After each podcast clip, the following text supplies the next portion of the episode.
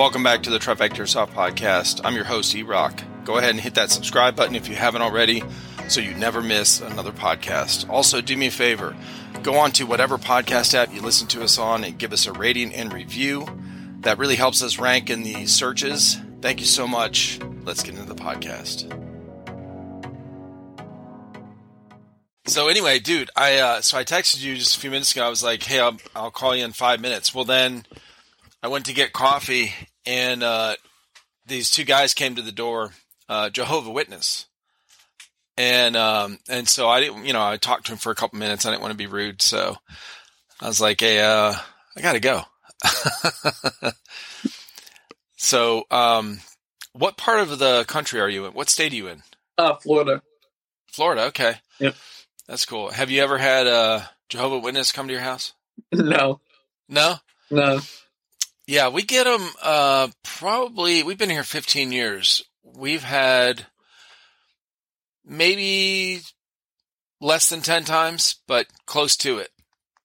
And the funny thing is, we're not uh, the street we live on. We're not in a uh, like a neighborhood setup. You know, like Mhm. it's a it's kind of a considered a back road, and so the houses are spread apart more. Um, there's no sidewalks. You know, there's a ditch. Uh, there's no curbs on the side of the road. So uh, there's ditches on the side of the road. Like it's not easy to, you know, go from house to house. hmm Uh, so we never get solicitors. I think I've gotten, uh, you know, um, oh, what do we have? It's maybe five times. One was like a roof, some, you know, somebody checking on the roof kind of thing. Somebody was, uh, selling, uh, security cameras. This is like before, this is years ago before Ring, the Ring doorbell thing came out. So, yeah, so we don't get very many. Um, so as soon as I texted you and I walked out to get my coffee, uh, doorbell rang and I was like, oh, it's probably UPS. And then, uh, I could hear a couple guys talking out there. I'm like, oh, somebody's here. Like, what? Okay. Talking about God for a minute, I guess. Yeah. Hell yeah. So what's up, dude? So what's your, uh, what's your call sign? Lucky, right? Yeah, it's lucky. It's on uh, Instagram, Lucky Seven. So, but everyone, Okay. the team or whatever, I'm like, no, no, just Lucky Seven. You know. Gotcha. How'd you get that? Uh, well, my name Matthew. It's seven letters. My last name's Gluszewski. It's the G is the seventh letter, and uh, I've actually won many giveaways with like the lucky roll of seven. So I was like, hey, Oh, that's cool. Okay. So you really are lucky. Hell yeah. I'm blessed. if uh if I ever go get I'm not a big gambler, but if I ever go uh to Vegas again, I'm gonna take you with me. I like the sounds of that. Oh yeah. So uh so you're in Florida. Um you are an airsofter. Now, Yep. you play uh outdoor mostly or indoor? Uh, when I first started, I was outdoor, like Milsim. I was big on that. And then the Legion Airsoft Academy opened up down in Longwood, Florida. I was like, you know, I'm gonna, I'm gonna try it. Best thing I've done. I, it's amazing. I love indoors, speed QB, all of it. So I'm big into that now. Okay. Oh, that's cool. Yeah. Yeah, the um I've been talking with a lot of speed softers lately, you know. so the uh the big tournaments are coming up from the NSL and uh all these guys are getting geared up for that. But uh so Florida um I'm trying to think of who I've actually I, I don't think I've ever talked to anyone in Florida that's like a speed softer. Um yeah, just uh just outdoor, you know, milsim guys Yeah, yeah, yeah. talk with down there. Cuz down in Florida you guys have um well in Miami there's uh the tryhards. Uh I'm not sure if you follow them on Instagram. No. You look them up, uh tryhards is uh, airsoft team down in Florida. They're pretty um they're big into the milsim stuff. They do a lot of milsim events. And then uh Admin Airsoft. He's also in Florida. He used to live in Texas. He moved to Florida. And um he was part of a team called Ghost Frogs. So if you look up Admin Airsoft, he's uh, I'm not sure what area you're in, but uh, he's out. You know, he's in Florida as well. hmm Hell yeah. So what uh what got you into airsoft? Uh, paintball actually Nice. for a little while, and I was watching a bunch of YouTube videos, you know, like Barker paintball and stuff, and I found uh like this Milsim airsoft. I was like, that is cool because I've done like RTC for a high school and stuff. So I was like, I like the realism, I guess you could say. So I was like, let me try it out, and it started from there. Just big rabbit hole down the drain, you know. so what is what'd you do in high school? RDC. What's that? Uh, RTC, it's like military. Oh, ROTC. Yeah, Yeah, I gotcha. Oh, okay. Yeah, yeah. So you got into the you know the military like uniforms and gear and all that Yeah. kind of shit. It's fun to dress up like that, man. yeah. I, um, if uh, if I would go out and play airsoft, it is now. I've gone to you know some mil sims, but uh, just as press, you know, got a press Yeah. pass to take pictures and shit. Um, it is fun wearing like a plate carrier, or, you know, that kind of thing, like gear it up that way. It is fun doing that. Um, but if I were to go play like a mil sim, honestly, I don't think I'd wear. I would run the lightest gear ever. Like the, I wouldn't even wear shit. Okay, I'll I'll stick the magazines in my pocket or something because, um, you know, I spent four years in the military, so it was. I, I've already carried all this heavy shit, run around with it. Now it was years and years ago, but still, I think I would just run the, you know, the lightest thing. Actually, I I really like the uh, the indoor, the Mhm. spe- you know, the speed soft stuff, the uh, CQB. Uh, I probably do a lot of that. Yeah, yeah. So you've never played airsoft? Correct. Why? Yeah. Uh, so the way this channel started and the way this I got into this, two of my sons are in their twenties. They uh, they started playing like almost four years ago, and um, they them and their friend that they knew from high school start playing. I was paralyzed for a while uh, Mhm. with an illness and um, like a freak. You know, it's not a freak accident, but it's uh it's an illness that a lot of people haven't heard of, Guillain-Barré syndrome, and uh, so totally healthy.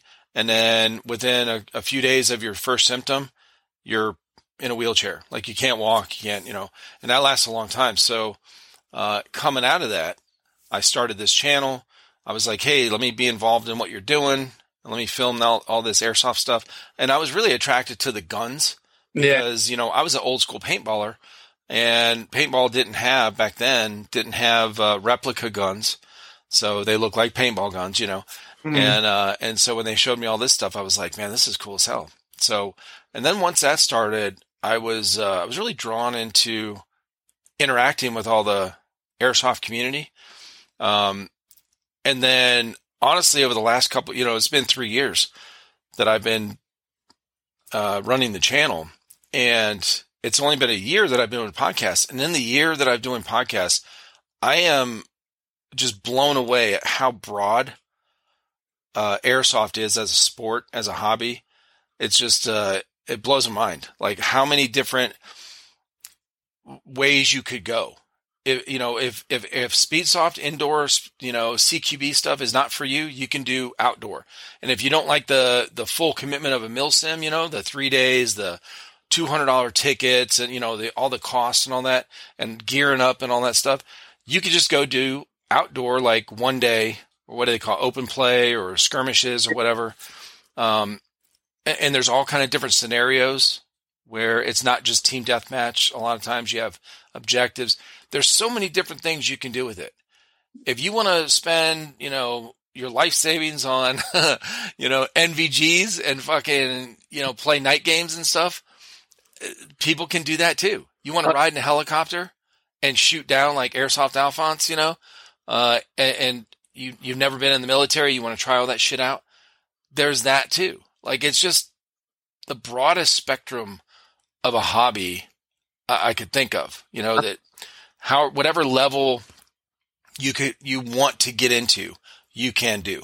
And, uh, and so it's, you know, and then of course the sniping thing is a whole other thing. That's where a lot of people started watching videos on, you know, with Kicking Mustang and Novritsch and Swamp Sniper and all those guys and Silo. You know, it's uh Yeah, so it's a huge. Um, there's a huge draw, and it uh, it, it kind of sucked me in as well. So I'm not spending a bunch of money, you know, down the rabbit hole buying gear and guns and stuff, but doing this, like I'm I'm all in. You know, I love meeting new airsofters. I love hearing their story um, and how they got into it, and then what they're excited about. And usually it's, hey, what's the next uh, big gun I'm going to get? You know, or gear. Oh yeah. You know what I mean? So, or the new, you know, the, the big thing now is um, AAP01 because it's cheap, and then 3D print all these different parts for it. Yeah. It looks badass, you know? Uh huh.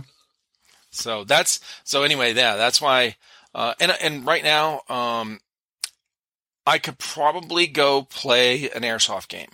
hmm Uh, physically, I could, you know, carry a pistol or something um, for a couple hours. Uh, but I still have a lot of. I'm not hundred percent, so I have a lot of leftover nerve damage from this thing. So uh, I don't get around too easily or too quickly, and uh, and then cycling a like a bolt action or whatever is very difficult for my fingers. So. Uh, and I honestly, when I play paintball, I like running and gunning. I like the fast paced. Oh yeah. If I can't play airsoft that way, then I really don't want to go play. Like I don't want to go play and stand behind a tree all day, you know, trying to pick people off. Um, it wouldn't be fun for me. I like to, I like to move, you know? Uh, and so I don't want to go do it just to say, oh yeah, I played one time. Um, it was boring as shit because I had to stand behind a tree. I couldn't walk, you know, but I don't want to, I don't want to do that. So, uh, I'll, I'll, uh, I'll play when I'm ready as far as, uh, when I can move a little quicker. But, Mhm. um, but yeah, so that's, that's kind of the history of where we, where we came from and, uh, what, you know, how the, well, now it's been a year I've been talking with people on here and I talk with everybody, man, like young people, you know, that are just getting started. I don't care. Like I'm yeah. interested in all that. I don't, I don't give a shit. So yeah. So how long have you been, uh, how long have you been into it? Uh, airsoft itself, I've been serious for maybe a year now. Okay. I've been talking to everyone, you know, like Rogue Customs. I love his paint jobs and stuff. Talked to him Dude. go, so I still need to get a paint job sometime for the dye mask for sure. Gotcha. I seen uh he's doing like 12, 14 uh, masks for the CIA Tampa for their Yeah. whole. Like, damn, let me see that, you know. So right. yeah, it's six months though for sure. But Okay. no, I started airsoft. Uh, first time I ever went was Raptor Airsoft Field. It's like sixty acres, whatever. Nice outdoors. Uh, the only thing I don't like about outdoors is like you have to walk back. Like you run all the way like a mile, and then you get shot. You got to walk all the way back. I like the fast pace in and out. You know, so that's why I like indoors so much more. I gotcha. Yeah. Yeah, man. You'll you'll have to um, definitely start if you if you're not already start following some of these guys that are uh, indoor players like um, that I've had on the podcast. Uh, HSA is a team. hmm Um, they're spread out throughout the country. HSA, uh, Houdini, I've had on here. Um, Prudy, uh, Akimbo. So these are guys that are, um, you know, speed softers. Uh, Team Nebula. Uh, I am Dylan. Uh, Mama Yaga. They're all on, and uh, it's Matt. It's me Masher. Is Mm. for uh, Instagram. So these are all speed softers that I've had on. If you go through uh, some of the podcasts, you'll see some of these people I'm talking about. That's a, and they they all uh, most of them post you know videos and that kind of thing of their gameplay, um, of their gear, what they're running. Uh, Dylan does, um, you know, he builds like hi-capas and you know like really good ones for the tournament play and all that. So uh, a lot of these people, that's if you like the indoor stuff and the CQB uh, type of play, the fast paced. Uh, definitely check out some of those guys that I've had on, you know, had on here. Yeah, yeah. No, I follow a bunch of them. Uh, uh, have you ever heard of DTP? No, No, I don't think uh, so. uh, stationed in Tampa, I think, or somewhere around that area. uh, I know Jason came down to Legion one of the times, and like the chemistry between us were like amazing. You know, just we were doing two v twos and everything. Just me and him. It was just running back and forth, like very good chemistry. So oh, that's cool. Okay, but yeah, oh, nice. I'm on Yaga and uh, the SYG team and all of them. Right. I'm I, I try to keep up to date with everything. So yeah, that's good. Yeah. Well, you know who um, who I'm talking with next week is uh, uh, guy that plays on um, Tacos, the mm. team Tacos out there in the uh, on the West Coast is uh, Baby Goat, and um, he and uh, well, he's one of the big uh, players out there on the West Coast that is helping um, the NSL set up their tournaments over here. Mm-hmm. So the NSL um, came over from overseas, whatever, from Europe, and uh, they have a lot of experience with the Speedsoft tournaments. So they're running their tournaments, and that's where a lot of these guys, like that I was talking about, people you've talked about, uh, that a lot of their teams they're going to be playing this tournament here in a couple weeks. Yeah. So it's a, it's big news in the uh, Speedsoft community. Uh, I'm looking forward to the Hefe Airsoft one, uh, March 4th for Legion. I'm going to be there for sure. So I don't have a team yet, but I'll find something. We'll be right back.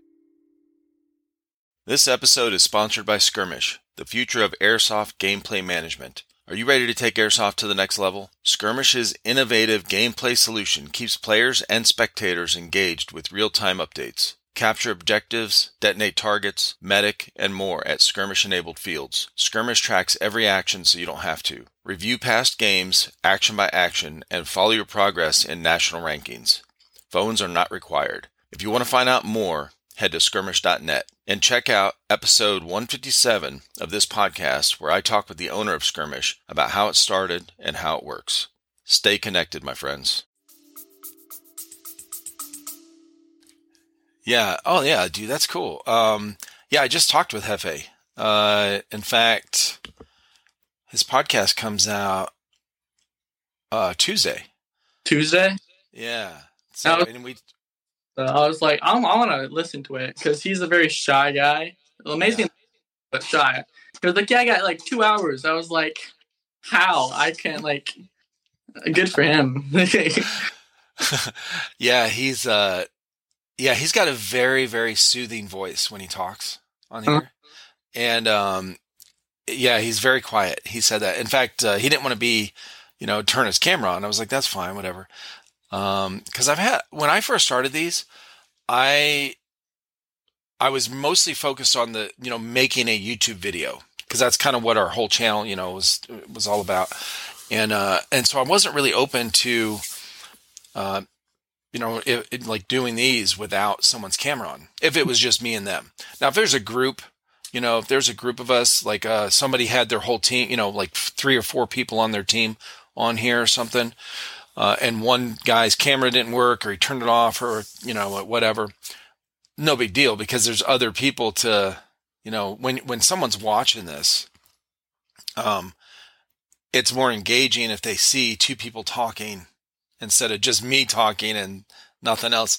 So, uh, you know, but honestly, like most of the, well, recently, especially in the last couple months, um, most of our downloads, most of our activity is from the podcast apps. So it's just audio. So it doesn't really, you know, it doesn't really matter. But yeah, he was uh, he was pretty shy, and he said that in the beginning. But yeah. um, he he did awesome, man. Like we talked about his website, all the different things he builds, and you know the custom builds, mm-hmm. uh, what you know what he sells on the website, and then of course that next uh, event coming up you know, here in a, in a, in a couple months or whatever. Huh. Yeah, I know. Uh, you know, Cutter, I think he was on the podcast, if I'm not mistaken, right? I his voice forever. Like we sat down in the uh, voice chat for Discord. I mean, like two, three o'clock in the morning, I'm just laying in bed, just listening and talk about tech and all of this stuff. With like, because I'm in the Airsoft GI Discord. I don't know if you've heard of them, oh, yeah. but Air Gang, like like best community out there. Like always cheerful, helpful, always doing giveaways between each other. Like amazing. But we all just at two o'clock in the morning. I'm laying just. I fell asleep to his voice because just like it's a nice melatonin. Good guy. I mean, he's gone through a lot. I met him in person. Tall. First time I seen him, I, I looked up. I was like, "What?" the- really? yeah, he's very tall. Who Cutter? Yeah, Cutter Airsoft. Yeah. Yeah, yeah. Okay. He's got some cool, um, some really good builds too, like I- custom stuff. Got a gun from him too. Do you have it? Yeah. Me. Oh, I got this rim right here. It Oh, comes that's awesome. pressure, but I took it off because I'm a a smooth brain, I guess you could say, and I broke the button so it doesn't, you know, light up. But it's a nice like King Arms. I was like, my big thing was it's got to have a drum mag, you know, so I, I don't like reloading. So he painted the the radioactive right here. Yeah. So I mean, it's nice. I run it all the time. I ran it actually Saturday. Uh, I was just laying in the back, being an anchor for everyone. It's a really Nice. good.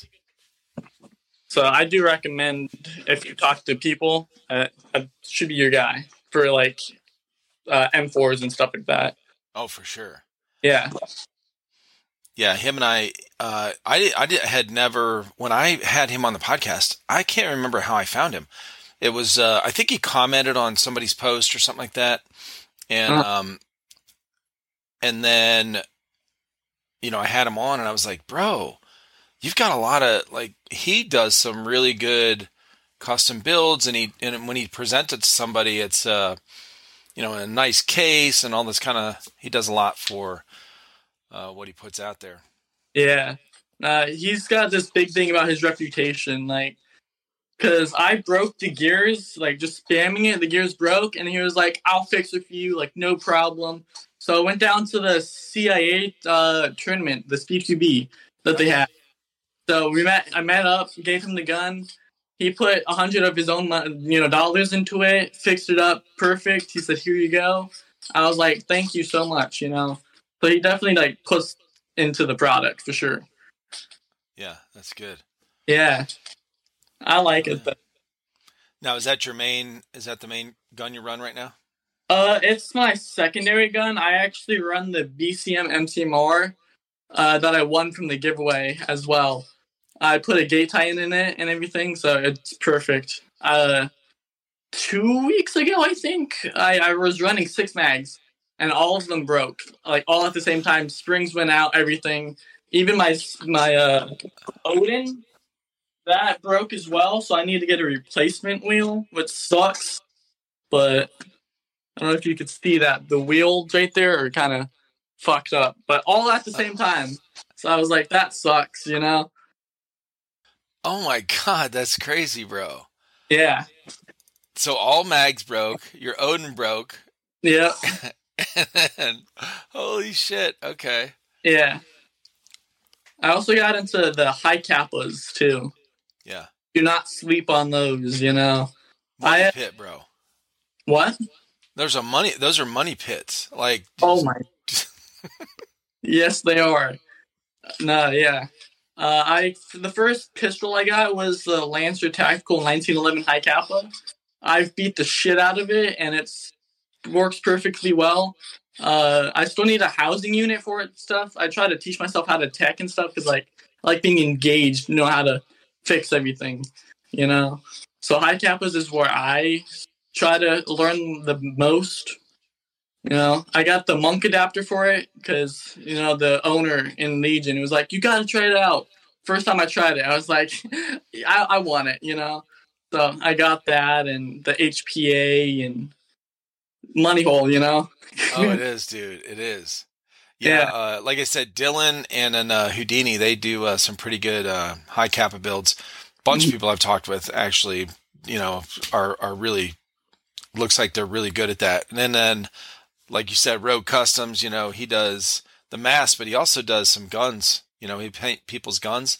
Uh-huh. Friggin' awesome. But uh, yeah, the uh, the hi-capas, man, that's their um, most of everyone I've talked with. If they're running a pistol for Speedsoft, it's usually a hi-capa. Yeah. Yeah. Yeah, they say that the 4.3 is better than the 5.1 since it's smaller. It doesn't cock back all the way, Mm, so it's faster. But gotcha. yeah, the 5.1's more for outdoors, tactical is, you know, Milsim, I guess you could say. Now, do you um did you have uh did you like working on things like working with your hands and stuff before you got into airsoft? Uh, Do you have any other hobbies before that that kind of made you work on stuff or made you interested in that kind of thing? uh hobby wise, I uh, I've raced bikes, BMX for 12 years, so almost my whole life, you know, because I'm 18 now. So I've done that for 12 years. Uh, changing gears to try to beat everyone else, and I mean, I, I I'm a rider, so I just I grab the bike and go. My dad was the the tech. Gotcha. Yeah, no, 12 years for bikes. Uh, I still race to the day. I've been state one for 10 of the 12 years. You know, Damn. Okay. Yeah, uh, Well, we've I got. didn't- honestly, I didn't even know they had uh, BMX races anymore. I, you know, I, I haven't paid attention to it, but back in the, you know, eight, when BMX bikes first came out, Mm, I was a really young. You know, I was a teenager, young teenager, or just becoming a teen. I think that was in the early '80s, oh, mid '80s, when um, when uh, my buddies started getting uh, BMX, actual BMX bikes, and doing the tricks and all that kind of stuff. Because before that, the bikes weren't like that. They were uh, they were all like ten speeds. yeah, That's what we called them, ten speeds, and like you know, kind of like racing, not racing, but just stuff you'd ride around town, you know. Uh, but yeah, those BMX bikes when they came out, um, those were really po- they took off big, and then the first uh, kind of uh, fixture or whatever you know uh, adapter or whatever you put on there, you know these uh, these they were I don't know what you, what do you call the ones where they're like uh, big things you put on the uh, front wheel and you can step on them or the back wheel. The like pe- yeah, the pegs. uh-huh. Yep. Yeah, the pegs came out and people were using those uh, to do tricks and stuff. That was um but honestly, I have not seen a BMX bike since uh 1990. I was in Okinawa, Japan, Mhm. and one of the guys that I was stationed with brought he had his bike shipped over cuz he raced Mhm. and he would do he would keep he would practice in the parking lot up and down the streets and stuff in front of our barracks and i was like holy shit i haven't seen a bmx bike you know back then until you know since i was like a teenager Yeah. so anyway i didn't know because i thought mountain bikes took over um you know mountain bike racing and all that kind of stuff but uh i've seen the short videos on um on youtube or whatever where they uh and instagram they do the uh, what is it the half pipe or the different you know Mhm. where they do all the tricks on the BMX bikes like they'll go up and do a flip and then come back down um, that kind of thing so I've seen those but I didn't know they actually still had races and stuff Yeah, uh, it's like the actual racing where like you get you have eight people in the gate and the gate drops and you try to go like around the track. The, the tracks are clay, so I mean they're like soil tech and whatever. So it's like it's you hit the ground, it's like you're hitting concrete, you know. It hurts. oh I'm sure Yeah. that's wild bro have you ever uh, gotten injured right Uh, yeah, many times. Um, I've broken my collarbone both times. Both of them, uh, three times. I've broken my tailbone. Couldn't sit. That sucked. Ooh. Yeah, I've I've done a lot. It's, bro how did you take a shit it hurt. oh god i can't oh i can't even think about it because uh you know growing up like uh playing football and and stuff like that you uh you get you know you fall you get hit or whatever and you, you fall on, on your tailbone man that fucking hurts oh When it's yeah, bruised yeah yeah. Nowadays, I just uh, I still race, but I work for the USA BMX company now, kind of. So like once a month, we go down to like one of the big championship races, and I'll uh, work it like watch thirty foot or whatever they need me to do, and then I'll race as well. So I help race. It gets the job done. My dad does the gate too, so it's always been like a son dad kind of type, you know. Oh, that is so cool. Now, was your dad interested in that kind of stuff before you started? Right? Did, did he get you into it? Yeah, he no, he did. Yeah, he raced for years, and then he stopped and had kids and you know life. And I was, I remember very vividly. I was six years old. We're driving down like in Orlando, and he was like, "Do you want to try uh, BMX?" I was like, "You know what? Yeah." I don't know why, because normally I said no, but he was like, "You want?" I was like, "Yeah, let's you know, let's, let's go." So we went down to the local Orlando BMX, watched it for like two weeks, and I started writing, and I loved it. You know. Oh, that is wild, man! What a cool thing. I mean, to to do something you know active like that with your uh, with your dad, that is uh, it's always fun because uh, a lot of dads, you know, if they don't, it's hard for them. I think a lot of times to find something that their kids would be interested in that you know that they could do together. You know, um, so that's a that's a really cool thing. Now, how does he feel about you uh, airsofting? Has is he interested in doing it, or has he, uh, you know, gone with you to play? Or Uh, at first he was like, "Mm, "Don't do it," you know. But now I got the guns. I'm got a big collection, and he loves it. He was like, "Let me see this. Let me shoot this." I actually got him a one of the 1911 uh, high cap macaroon blue pistols. He shoots it almost every day. He loves it. He thinks he could beat me, which I think is kind of funny. So I always talk shit to him, like, "You can't beat me," you know. But yeah, it's fun. uh, that's funny, dude. Oh man, what a cool thing! Yeah, there's so many people I've talked with that um, this is you know airsoft is kind of a family thing for them. So like you know boyfriend girlfriends uh, go together uh, and play. Um, husband wives or whatever you know and fathers and sons and uh, yeah and even fathers and daughters uh, Mhm. you know it's it's pretty cool and then um, i talked with a and moms and sons so uh, this one podcast i did uh, not long ago a few weeks ago with um, uh, click uh, what's her thing it's uh, click click boom photography is the um, name of the thing I watched it for like 10 minutes. Oh, okay, yeah. So you saw, so she, you know, she does, she got into it because her son uh, plays or whatever. So it's really cool, man. That you know, there's these. Uh, it's a thing where a lot of families get involved together. Uh-huh. Oh yeah, Yeah, my dad's my number one supporter for sure. He's always been by my side. So I have a really close connection with him. I work with him too. So he sees me all the time. He, I want to move out sometime within a year or two, but he wants no part of it. He doesn't want me to leave, you know. Do you have any other? Are you an only child, or you have other siblings? Or I actually, I'm a twin. I have a sister. She moved out already, but yeah, I'm a twin. okay, Yeah, she's one minute older and tells me every day. So I get. oh shit, that's funny. Well, listen, man, I feel your pain. I grew up with uh, not a twin, but I, I grew up with uh, two sisters. So one's older, one's younger. So Uh-huh. the older one, of course, you know, when I was growing up, knew everything, and I didn't know shit. Now she did because when I'm like five and she's, you know, she's five years older. So when she's ten, of course she knows way more. You know, she's always. But um, we got along good. It was fine. But yeah, I know what you mean. Oh yeah, I've always been a household full of women, so I feel Oh, your- yeah. yeah, just me, and my sister, mom, everyone, you know. Okay. Yeah, Yeah, yeah. Good deal, man. Now, what's the um, what's that flag behind you, and then what's on your shelf up there? Uh, like a truck or something?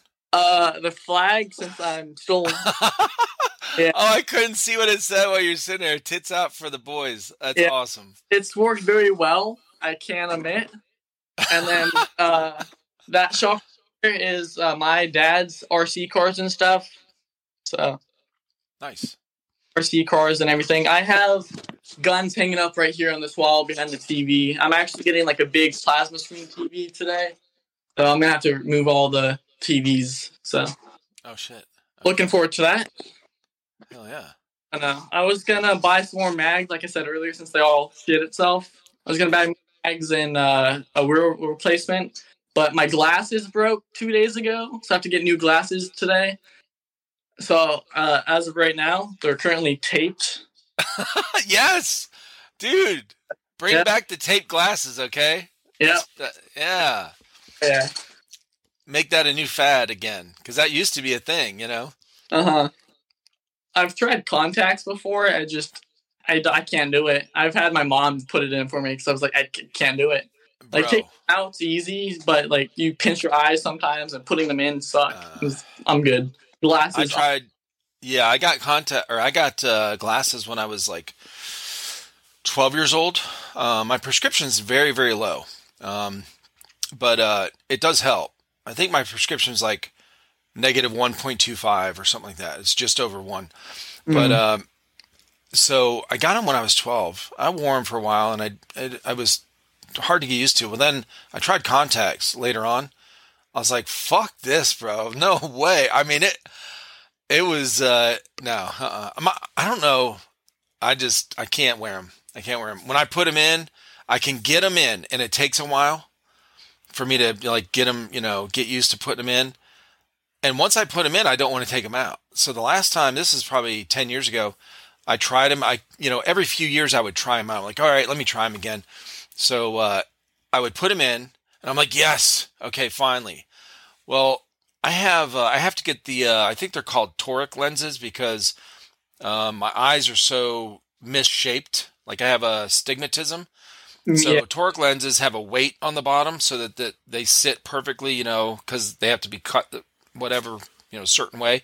Mhm. Well, when they when I would blink, they shift, and so every time I blink, it's just a tiny bit blurry for a microsecond or whatever. Well, how many times do you blink? You know, like a lot.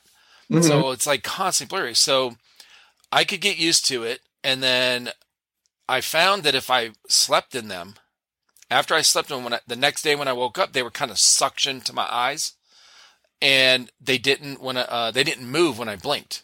Okay, so I'm like, fuck yeah, this is awesome. Okay, because you know when you put them in, the big difference between glasses and uh, contacts is peripheral vision. Mhm. Uh, and so anyone that's worn glasses for a while and then go to goes to contacts, you're like, holy shit, this is wild. I can see good out, out here too. Um, so uh, and you, of course you don't have to mess with your glasses. You know, like it's carefree, um, as long as it's not hurting your eyes or whatever. But anyway, yeah. So I would leave them in. And then I'm like, well, how long can I leave them in? I wonder. I'll just put drops in my eyes. It'll be fine. So uh, I'd leave them in for like three, four days at a time without taking them out. Uh, well, then I found out the hard way that uh, you know there's some like your eye it it's fucks up your eyes underneath it because it's not getting oxygen and fluid and all that stuff, and uh, so my eyes would start getting really messed up. So I took them out. I had to peel them off. They were really hard to take out, bro. I Uh-huh. really thought one was stuck. Like I was this is gonna be I was seriously pulling one time and my it was pulling like the the skin almost like the layer off, you could see it my eye pulling with it. Uh, Uh. my wife was freaking out. She's like i think you have to go to the hospital. I'm like fuck it. I'm not i'm gonna rip these things out. She said you're gonna go blind.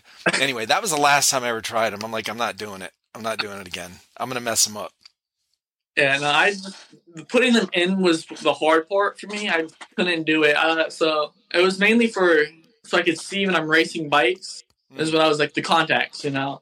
Right. And after like a year, maybe I was like, I'm good. But we tried that because I would wear, normally wear my glasses like with the helmet.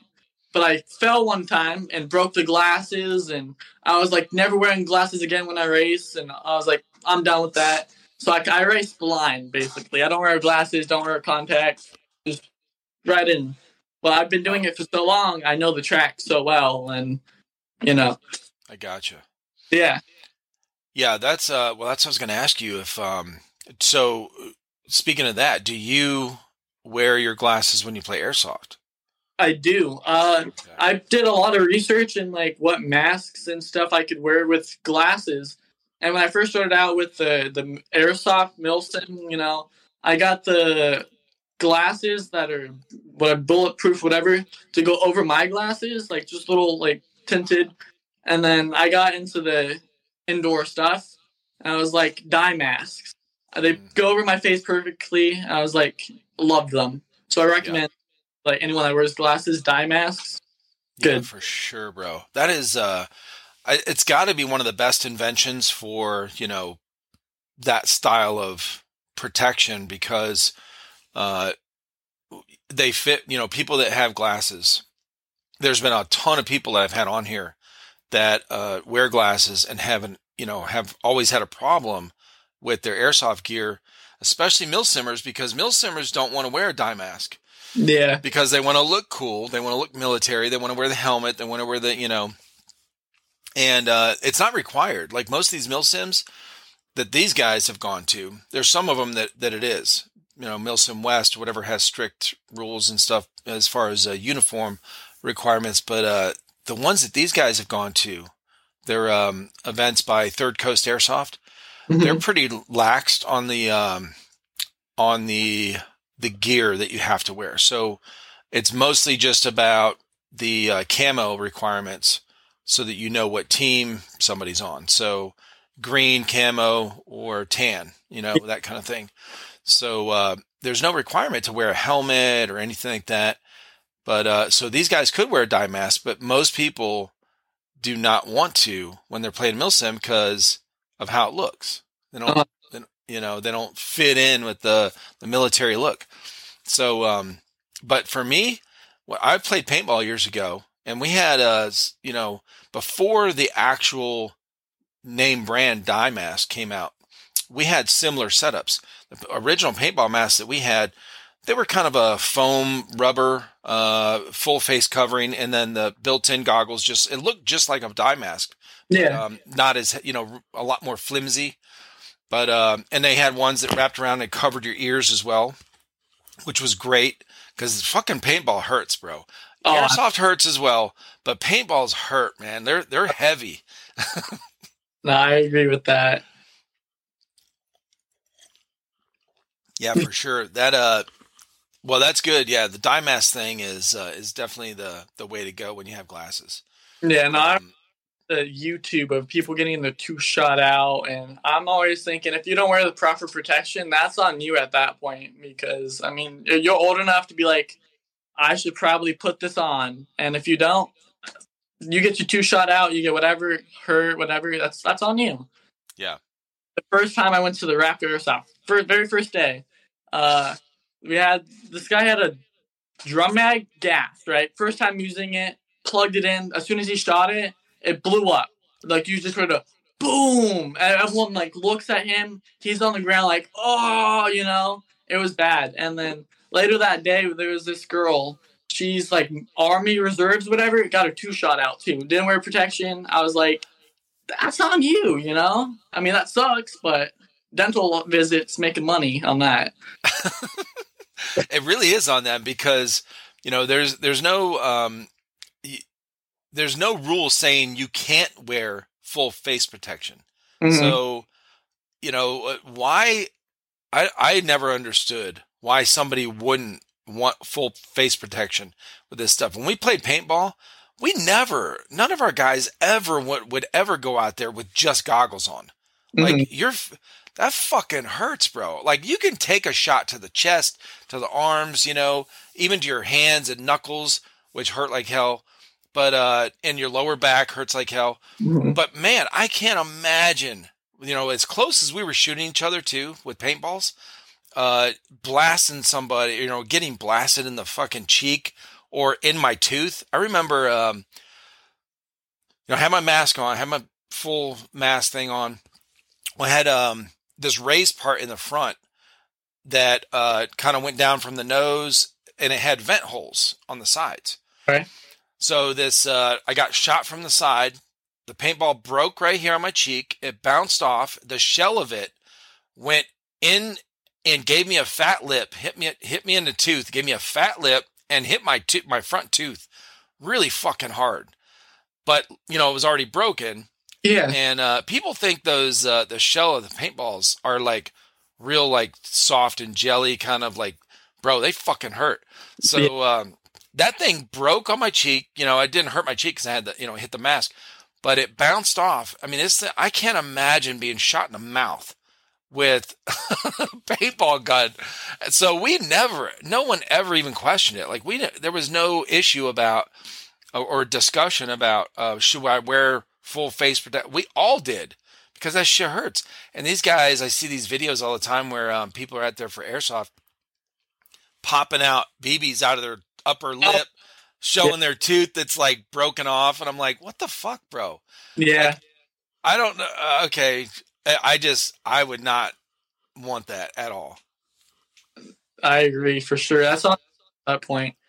But the worst like places I felt getting shot, like the fingers. Obviously, I used to wear gloves, but I wear like the dye elbow pad, so it doesn't protect the fingers. Fingers suck. Nut shots, they suck. I've I've been first time I got shot. Never got shot before. I'm talking to Buddy, and I don't know why we're on the topic, but we're like, yeah, nut shots. You know they suck. I was like, I've never been shot. Next game I go out, two taps to the nuts. I was I was on the ground. I was like, ooh, you know. Bro, listen. I think we need to rethink your uh, nickname, okay? Because you got magazines breaking at the same time. You got guns breaking. Your glasses. You got nut shotted when you Uh. first when you talked about it. I think Yep. we need to, you know, maybe unlucky seven. I don't know. Uh, yeah. It is. It's nothing happens until you say it, and then it just it go it, it happens. You know. Oh, that's Murphy's law, bro. I don't know understand that. It's like we speak it into existence or something. absolutely, absolutely. That's funny. Hell yeah. Oof. That hurts. So now you got uh so you're working at the BMX thing. That's pretty cool, man. Um where if if I was curious, uh which I am, um where do I I just search uh BMX races and I would find pretty much what, you know, Uh, videos or me asking, you know, what state do you like live in? I'm in uh I'm in South Carolina.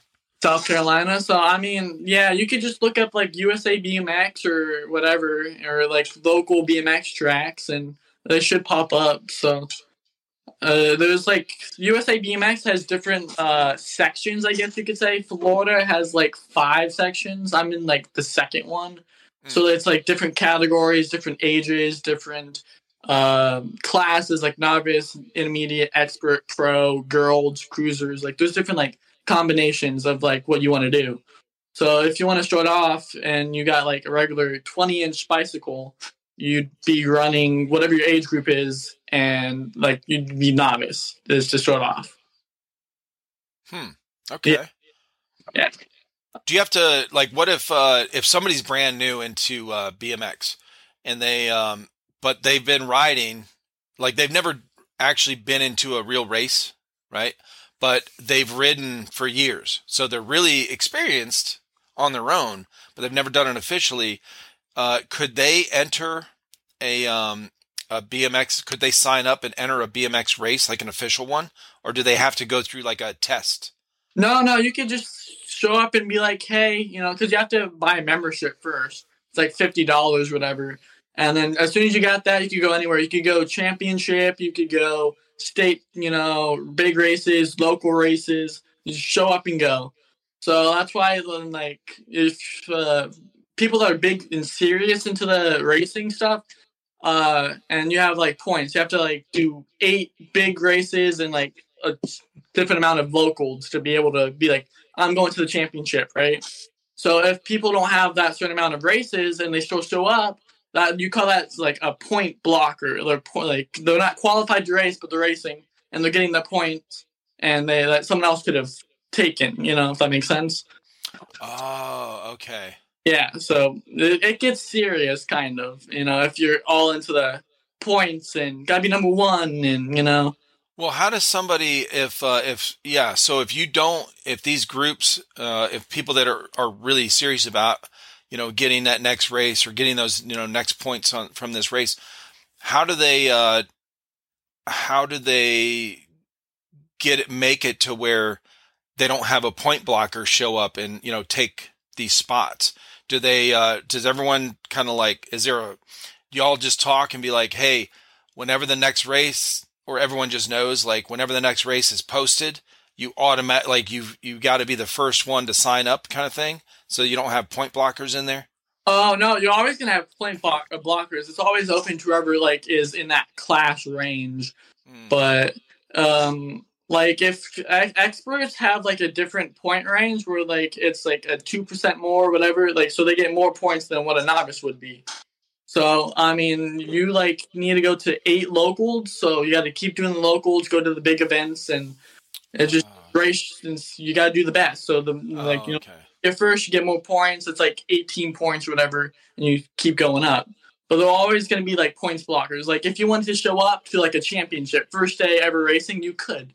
It's everyone's not going to like you, but it, it happens. You know? Okay, I gotcha. Yeah. Huh. That's wild. Hell Yeah. yeah. So you've been doing that a long time. That's uh that's pretty interesting. Now do you do you like uh do you do the trick stuff too? Or you just do the racing? Uh, for BMX, I just do the racing. But my dad, like, cause I used to ride with my dad. Like I was maybe nine, ten, and it's like right before like a local race. You know, just the regular Thursday night. And right before the race, me and my dad were practicing, and he jumps the jump, and he lands wrong and blows the like his left heel like completely off. Like he had to go to the hospital. Like he's done riding BMX, you know. And I still had to stay and race, and it's yeah, Damn. yeah. Blew his heel right off into the hospital, and now he's big into uh, dirt bikes, three wheelers, four wheelers. Since he doesn't have to pedal, it's just hit the gas and go. You know. Gas and go.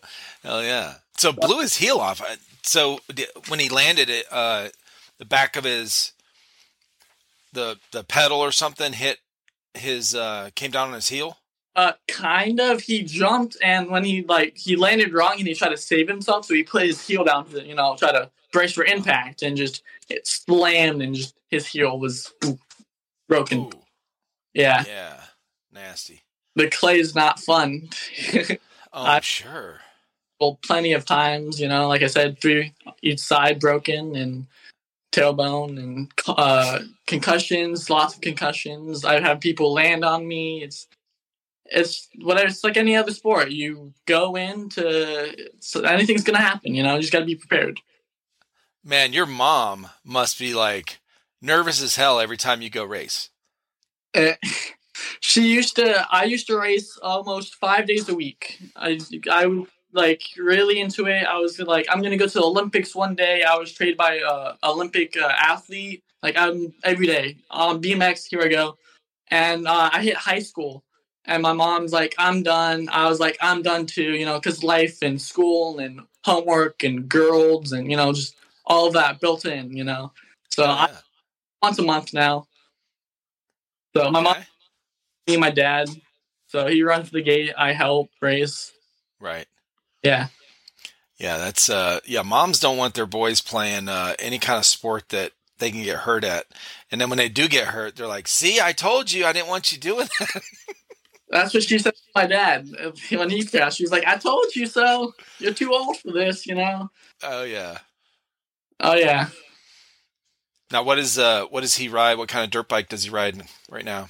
Does he have a dirt bike that he has or that he rides around? I'm current. I'm the dirt bike rider. I like because I since I grew up on the BMX of the two wheel. I, I'm dirt bike all the way. My dad grew up on three wheelers, so we have a one car garage, and he's got like ten like three wheelers, like sixty nine, to you know like the Kawasaki and Honda Z 350, 250, you know. So he's the three wheeler guy. Nice. And what Yeah. kind of dirt bike do you have? Uh, I have a Kawasaki 250. Nice. Okay. Yeah. I used to have what uh, a Suzuki 125, but I outgrew it. So Yeah. yeah. You got big big knobby tires on it. Do you take it out regularly? Uh, before COVID, we used to go every weekend, but now after COVID and everything else, and since I got into airsoft, I'll either do airsoft on Saturdays and go fishing with my dad on Sunday, or I'll go to the racetrack for the weekend with my dad. Oh, that's cool, man. Hell yeah. Man, you you got a lot going on then. You're active as hell. Yeah, I have a lot of hobbies. I do the dirt bikes and BMX. I do the airsoft. I do bowling Mondays. I do uh, everything. Bro. So BMX racing, yeah, uh dirt bikes, fishing, Yeah. bowling. bowling, airsoft. Yeah. What else do you do? Uh, RC cars. Your your dad's into RC cars, building and building them probably, and then racing them. yeah, just race them. Uh, he's got like a nice black one because my dad's got an S10 black uh, Silverado, nice lowered truck. So it's like a little replica right there that he loves. Nice. Yeah, got a lot of. You don't. So you don't just. Uh, you're not the typical airsofter that just sits at home and plays video games until you go out to uh, play airsoft. No, I am always busy, always busy. I work uh, five days a week, 16 hour days, and then the weekend is I do anything else. So always busy. Damn, bro. I love it. Yeah, you got to get the money because if I get hurt or someone else, who's going to pay the bills? No one else, you know? So- right. Yeah. Well, man, you're learning some good uh, skills, uh, good work ethic. Mm hmm And my dad That taught is- me. yeah, your dad taught you well for sure.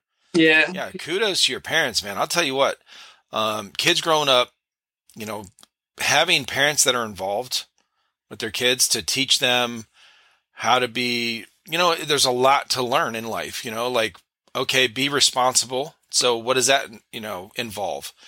Uh, take care of yourself, being self-sufficient, you know, and that means, you know, your mental health and your emotional health and all this other shit, you know, like some people are, are so focused on, uh, I guess what other people think of them, Mhm. you know, like all that kind of stuff that it, it messes with their head so much that uh, it kind of stops them from doing things. Yeah. Whereas if you just go do stuff, you know, just ignore it for uh, uh, long enough for you to just go be busy, like as busy as you are, uh, you probably don't have time to Mhm. worry about what, you know, people are saying or thinking about you. Like you're not worried if somebody, you know, like you met a girl and you start talking and then she stopped talking to you, you know, like, like what I hear all these, uh, you know, these young uh, adults talk about with, you know, they left me on read or something. I was like, I don't even know what that means, but okay. And, you know, like they're so worried about all this kind of social media shit. And, um, I'm like, bro, like take action, go do stuff. If the busier you are, the better you're going to be, the more you'll learn because you're doing things, you know, you, you're taking action with stuff. Uh, you don't have time to sit around and worry about all this, uh, you know, minor stuff. Yeah, absolutely. I want to get into like uh since I'm 18 now, I want to get into stock market and Bitcoin and like all the online little stuff, you know. But no, you're right. I'm always busy, so I don't like if anyone met me, like all my friends and everything, they know like I don't do drama. I don't want to be involved in it. Like keep my name out. Don't want anything part of it. I got other stuff to do. You know, that's why airsoft. I like talking to everyone and try to like anyone I talk to. I want to make an impact, you know, leave something that they didn't know before, you know, anything positive is like I'm all about, you know. So I don't got time for drama and not my thing. Yeah, I hear you. Well, the airsoft community is uh, is definitely a good place to be. Then, you know, for most of it, because most people, it's uh, it's it's not really drama. Uh, you know, obviously, there's there's always going to be some of that with, especially with, you know the like the fighting, I guess, with the indoor. You know, you didn't call your hit kind of thing. Oh, Um, which we didn't have. We didn't have that in paintball. Okay, like people called their hits because you everyone sees it, but um, yeah, the that you know there is some of that. yeah, now airsoft's definitely a uh, a game of uh, truth and not lying. You know, Right. like hits. I don't like the people though that are like, "You're gonna call your hits." Like that's just, in my opinion, is worse as cheating because you know. That's why if you see in the Discord, uh, when I said the your and you're like, someone finally used your correctly. I laughed at that, by the way. That was the funniest thing. But no, the guy was yelling at me, call your hit. So I was like, I didn't get hit once. So like if you see a BB go someone's direction, it could not hit them, you know, like it could drop off before. You never know. Yeah, But you shouldn't yell call your hits because no one likes that. Don't be that guy, you know. right. Yeah, that's got to be annoying as shit, man. I like I you know we didn't have that issue in paintball, so I'm not really familiar with it. I've only you know I've never experienced it. Uh, I've only just heard of you know heard about it from other people and seen videos and stuff, and I'm like, dang, it's such an issue, you know, with uh, you know sometimes I think when it's as far as how many people play and how many games are played and how many BBs are slung uh, every weekend or every week uh, mm-hmm. throughout the world, um, it's a very very small percentage of people that don't you know that don't call their hit consistently or it's that one guy on the field or it's you know whatever. But it's a very small percentage but it causes the the biggest drama and uproar you know because people get so pissed. Yeah. Which i understand you know um because i i mean i get competitive when i whenever i do stuff play a game i'm not as competitive as now as i used to be when i was younger um there's uh now actually yeah, i am because when i'm playing video games bro fuck you if you're dragging our team down, okay? yeah, I agree. Good old Call of Duty Black Ops 2 is what I lived on and all the toxicity and stuff. So if you didn't live through that and you don't have the tough skin, don't play, you know? Right. Yeah. Yeah, that's what I'm I'm really uh, confused about nowadays where people are so weak emotionally that they can't take someone making fun of them and I'm going, "Bro, but you said you're a gamer? Like, mm-hmm. are you kidding me? If you play, you know, on PlayStation or on Xbox Live, you know, you get online and put a headset on. I mean, Christ, I remember, you know, 15 years ago, we get on Halo, you know, 3 or whatever. You get on Halo 3 and put a headset on and you get in the as soon as the lobby opens up and you join. It's just constant like oh, N word, yeah. fuck you, this and that. Like you're gay, you're a faggot, you're a like just nonstop. It's nonstop. Yeah. And now, as soon as you put the headset on, fuck you. You know, oh, I'm all for that though. Call of Duty. Yeah. Uh, I'm talking the most shit of that. I I remember when we first started playing. My boys uh, were playing. I, I've been playing games for years, but um, when when when that kind of you know convenience, like a console where you can get online and put a headset on, that kind of thing. Because but before that, you know, PC gaming before Xbox came out uh, and Xbox Live or whatever, it was uh, it was way more difficult to um, to talk online. You know, talk on a headset. It was, uh, in fact, I'm trying to remember what what we used to use, but most of the time it was um, you texted, you chatted. Mm-hmm. Uh, and you know, you had a separate thing open. You, you know, we would text. Um, back in the day, we used to use um, AOL Instant Messenger. It was AIM. It was called, and uh, it was kind of like Facebook Messenger is now, where it was like a separate thing that popped up, and uh, and that's what we used to type messages to each other when we would play online together. But um, when Xbox and PlayStation, when they, you know, Xbox Live, like, bro, there are so many people getting on there and just from everywhere. It was just nonstop. I remember when uh, these guys got on, I was like, it was one of the lobbies. It was just people are just going at it, you know, just talking mad shit. I was like, damn, this sounds like boot camp for real. Like, it sounds like the drill instructor's just trying to make fun of you to like get you to crack. You know what I mean? And uh, that's what my big thing is: is if you hang out with me, like my close friends, I'll talk that most shit. But you know, they know that I'm either playing or you know, it's like you have to have tough skin. You know, yeah. you can't let someone talking shit and they be like, "Oh my god, it's the end of the world." Like people have stuff to say. You know, just give them positivity and just leave it at that. You know. Yeah.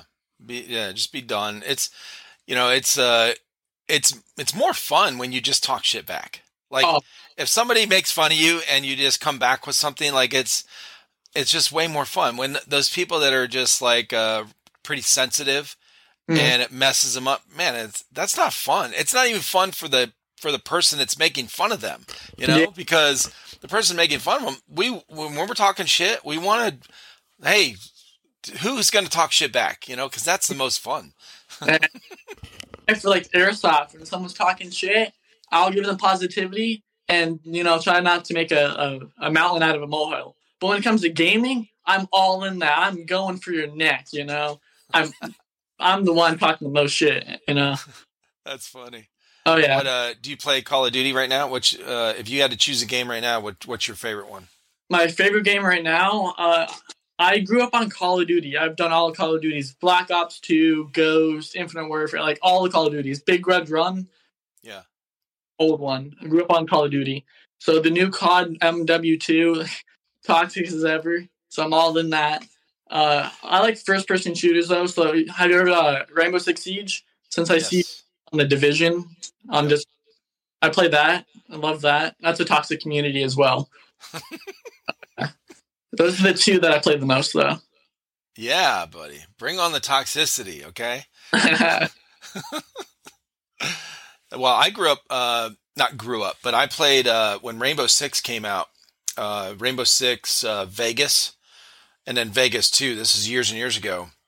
Uh, bro, I think it was one of the first games that made, especially like a console game, that made it uh, like the realistic mode kind of thing hmm became popular. You know, they had in uh, Halo Three, they had the um, I can't remember what game mode it was, but it was uh, it was where maybe it was just called headshots. I don't know, but a headshot would kill you instantly, hmm and they had you know, and that was uh, one of the first things that was like one shot, one kill in a video game. You know, for shooters.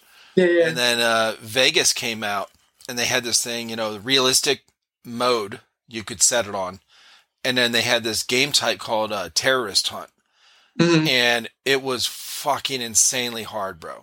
I mean, insane. It was realistic. Like you peek out, and you and you're dead. Like you you literally in the game, you don't even hear the shot Uh-huh. and that's how it would be in real life. So it was like, what the fuck? Like when we first started playing this game mode, we really thought the game was glitching, like because you didn't know where you got killed from. There was no kill cam, you know, like there is now, where it kind of zooms out in your body or you see who killed you, kind of thing. Mhm. It was uh, what the fuck happened, and then uh, and it was a two man team. So uh, terrorist hunt on realistic mode, you had you and your buddy is co-op, and uh, and then you it's you against the the NPCs, or whatever, and it was just super fucking hard. Mm. But, um, yeah. Anyway, so I was I was definitely used to uh, Rainbow Six when it uh, when it first came out. It was one of the best games. Um, there was a lot of good games that kind of broke uh, the mold. You know, there was um, Splinter Cell, uh, which turned out you know sneak and peek, shooting out lights. You know, so you could stay in the shadows and stay in the dark with a silenced pistol. Like who doesn't want to do that? Mhm. Um, you know, the first game that had NVGs like that, you know, and then uh, Rainbow Six, um, you know, a handful of them that that kind of broke the norm of the first person shooter, you know, because that's you know with Halo when Halo came out, man, it just blew everything away. It Yeah. was you know the biggest biggest thing on the planet uh, for first person shooters. Yeah, I always grew up on first person shooters and Call of Duty. It's all I've I love it, you know. My biggest uh game mode I love is Search and Destroy. I feel like that's got the most realism in it. Since you if you die you have to wait, you know, you're dead. You know. Yeah. But that's what I grew up on, just the nice realism. So Now, what's uh? Have you played any story games? uh what do you mean story games? Well, like uh, you know, games that, or maybe not just story games, but the uh, campaign Uh yeah. on on certain games. Yeah. Is there uh, is there a certain uh, game that you really are into the story of? Uh, story wise, Call of Duty. I've always completed the campaigns. It's always it shows like a background of all the characters for a multiplayer.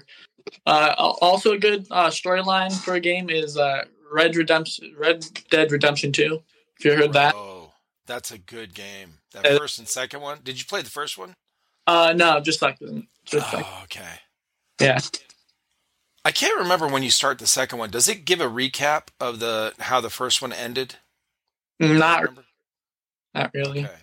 It's got like of it, so you know what's happening, but it's not like a full. You know. Okay. Because uh, yeah, the first one when the first one ended, uh, and it, you know the second one picks up pretty much where it left off. hmm And, uh, yeah, but yeah, what a good game too. Yeah, I like the old western horses and so much better than modern, you know, cars, planes, you know. Right. Yeah, they uh, that's definitely one that broke the uh, mold for uh, Western games because there wasn't really any good Western games until uh, Red Dead came out. And I remember um, I was working at GameStop when they were talking about uh, when they were talking about um, coming out with a Western Mhm. style of game, and uh, you know because GTA, I ran a GameStop for three years. The first three years we were we were here in South Carolina, and um, it was GTA Four.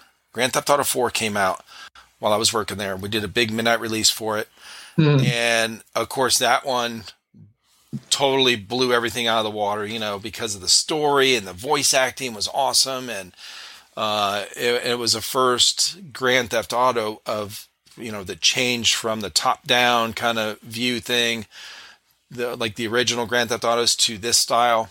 And um so really big you know big news.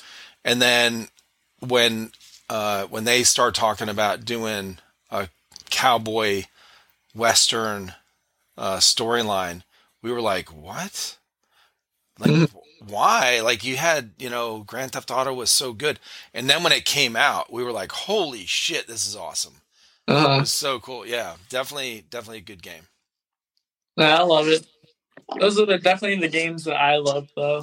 Um, I know I, I just like the realism because, like I said, it's an RTC and everything. So, always been into the military. I have had a a bunch of my friends go to the military. I'm kind of the only one that didn't. I thought about it, but I was like, it's not for me. I have to stay here, watch my family, you know, Yeah, back then, I guess. But uh, yeah, I've had friends in every branch. I have Marines, Navy, Army.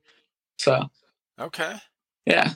hell yeah, yeah. Honestly, I uh, going in like if I was your age now, I don't think I would actually enlist because of the leadership right now. I I, I don't think I would enlist. And uh, No. definitely, Yeah. Uh. uh But especially now with the economy and inflation and everything, just no good. yeah, my daughter was in the Air Force. Uh, she got out mm, two years ago. Mhm. Uh, she spent four years in the Air Force, and um, and then she got out, like I said, two years ago. So it was before the shit show that's going on now. So uh, she got out just in time. But yeah, I, I definitely wouldn't um, go in or encourage any of my kids to go in right now. So Yeah. Oh yeah. And my dad's this big Marine guy. He's got like a Marine hat. Looks very intimidating. If you know him, he's a big teddy bear. Everyone loves him. He's a big people person. But that's why like, when I first thought of like, you know, Marines, you know, I want to be like my dad. Uh, he's like, don't do it. I want you to stay here. Don't go. I was like, yeah, you're right. Oh, I won't. Good for him. So he was in the Corps Yeah. years ago. Okay. Yeah, Cutter. So Cutter was kind of scared of him. So when I, because my dad met Cutter at the uh, Legion when Cutter gave me the gun. Next day, Cutter messaged me on Discord. Your dad was scary, bro. I was scared. I, I was Oh, Because- that's funny. big, tall guy. My dad's, you know, six foot, but like one ninety. So I mean, Cutter's got the height on him, but Yeah. good, you know. What uh I wonder um do you know when your dad was in? 90 to 95 i think i'm not too sure Yeah, yeah. Okay, so I was going to say we're um if you're 18, my youngest is uh, 21, so him and I probably crossed years or whatever cuz I was in from uh 89 to 93. hmm Yeah, so probably some of the same years he was in. yeah Cool. hmm Hell yeah. I, I need to. I, I'd ha, I'd love to have him on here as a guest one time too. To uh, you know, if he goes out and plays airsoft with you. that's what i'm waiting on I'm, i talk so much shit because he thinks he could win it's the fun every day at work because i work with him because i re- recycle pallets so i'm in a semi truck with him all the time he's like ass you know i got you easy i was like ain't no way i could put money on it you know it's a good bond that me and my dad have I, I love it That's cool, man. yeah Good deal, bro. Well, listen, man, it's been awesome talking with you. I appreciate, uh, you know, hanging out today and, uh, you know, it's been good. Yes, sir. Thank you for having me. I enjoyed. I was a little nervous. I'm not much of an online because I want to get into the YouTube, so I'm trying to break away. You know. Yeah, dude. Yeah, it's. Uh, I mean, most people are nervous when they get on here. Mhm. Um, it's just like anything else, you know. When you talk with somebody in real life, you know, it's uh, until you get talking with somebody for a couple minutes, you know, most of us are nervous uh, meeting somebody new and and talking and stuff. That's a natural thing, you know. It's Yeah. a big deal. Yeah, until the end. I was good, but Yeah, I- hell yeah. thank- much. yeah, dude. Where can everybody find you on uh, Instagram? Uh, Instagram lucky7.airsoft is my airsoft page, but Discord is just I'm on a lot of the Discord airsoft stuff. So if you want to ever hit me up about anything, I'm always open to talk. Awesome, man. Well, thank you so much, bro. You have a good day. You as well. Have a good one.